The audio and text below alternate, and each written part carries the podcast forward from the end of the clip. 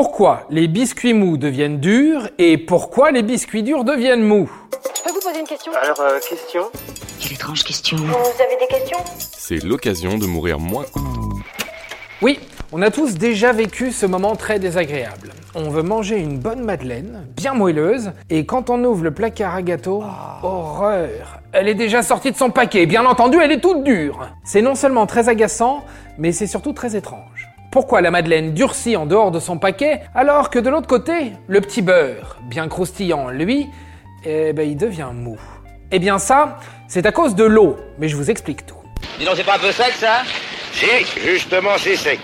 Mais avant de blâmer l'eau, intéressons-nous à la composition d'un biscuit. Il est composé d'ingrédients dits humides, lait, œuf, beurre, et d'ingrédients dits secs, farine, sucre, levure. Et en fonction de la proportion de l'un ou de l'autre, on obtient un biscuit plutôt moelleux ou plutôt sec. Bon, jusque-là, c'était facile.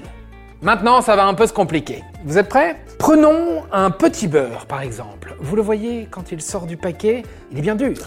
Mais si vous le laissez traîner sur la table un peu trop longtemps, à l'air libre, eh bien, il va ramollir. Et le point à retenir, c'est à l'air libre. Dans l'air, il y a une certaine dose d'humidité, tout le temps.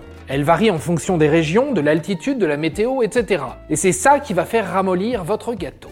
Ah, mais qu'est-ce qu'ils sont mous aujourd'hui, c'est pas vrai Le petit beurre contient beaucoup d'ingrédients secs. Farine, sucre, sel, vous vous en souvenez. Eh bien, ces ingrédients au contact de l'humidité ambiante, ils vont absorber l'eau qui traîne jusqu'à un point d'équilibre. Imaginez une éponge, toute sèche et dure quand elle est en dehors de l'évier, mais elle ramollit quand on la passe un peu sous l'eau. Eh bien, c'est ce qu'on appelle la capacité hygroscopique, un gros mot pour dire qu'elle absorbe l'humidité. Eh bien, pour le petit beurre, c'est pareil. Et là, vous allez me dire, bah, un gâteau mou devrait encore être plus mou alors eh ben non, perdu. Si le gâteau mou durcit, c'est à cause de la rétrogradation et de la cinérèse, tout simplement. J'ai rien compris. Non, ou alors c'est moi c'est- Non, moi non plus, j'ai rien compris. Oh là là, c'est quoi tous ces mots compliqués encore? Pas de panique, c'est en fait hyper simple. L'amidon présent dans les gâteaux existe sous forme de petits grains. Au moment de la cuisson du gâteau, ces grains vont gonfler et emprisonner de l'eau. Et à la sortie du four, quand la température aura baissé, l'amidon va se solidifier un peu plus. Et ton gâteau va durcir à l'extérieur, mais quand même rester mou à l'intérieur. Ça, c'est la rétrogradation, première étape.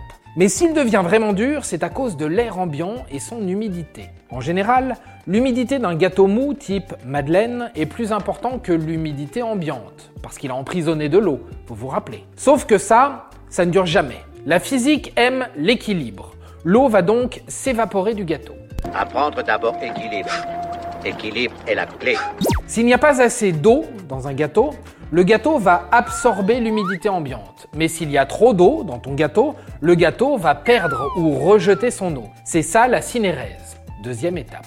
Et c'est le combo de ces deux étapes, la rétrogradation et la cinérèse, qui rend le gâteau tout dur. Et ça marche aussi avec le pain d'ailleurs. Pour résumer, un gâteau sec va se ramollir en absorbant de l'eau et un gâteau moelleux va se durcir en perdant de l'eau. Finalement, bah, c'était pas si compliqué que ça. Et voilà, maintenant vous savez tout. Au revoir, messieurs, dames. C'est ça la puissance intellectuelle. Sapristi C'était un podcast de Genside. Si tu as aimé ce podcast, c'est le moment de t'abonner, de laisser une note ou un gentil commentaire. Et si tu as fait tout ça, eh bien merci, car ça nous aide beaucoup.